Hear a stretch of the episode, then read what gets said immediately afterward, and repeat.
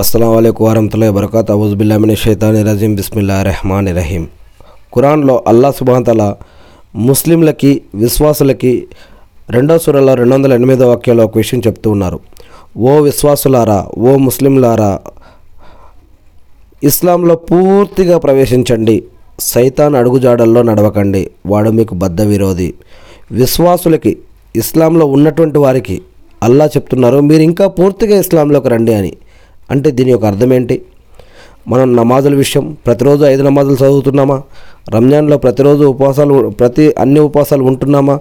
సదకా ఖైరాతులు జకాతులు చేసు చేస్తున్నామా? హజ్ చేయడానికి మనం ఎంతవరకు ప్రయత్నిస్తున్నాం? మన పెళ్ళి పద్ధతులు పండుగలు రంజాన్ బక్రీదులు మరి ఏం చేస్తున్నాం? మనం ఎలా- వడ్డీ లేకుండా సంపాదిస్తున్నామా? మరి మన సంపదలో సంపాదనలో హరాం లేకుండా అటువంటి జాబులు చదువులు ఉన్నాయా? మన బట్టలు ఎలా ఉన్నాయి? ఇలాంటి అనేక విషయాల గురించి మనం ఆలోచించాలి.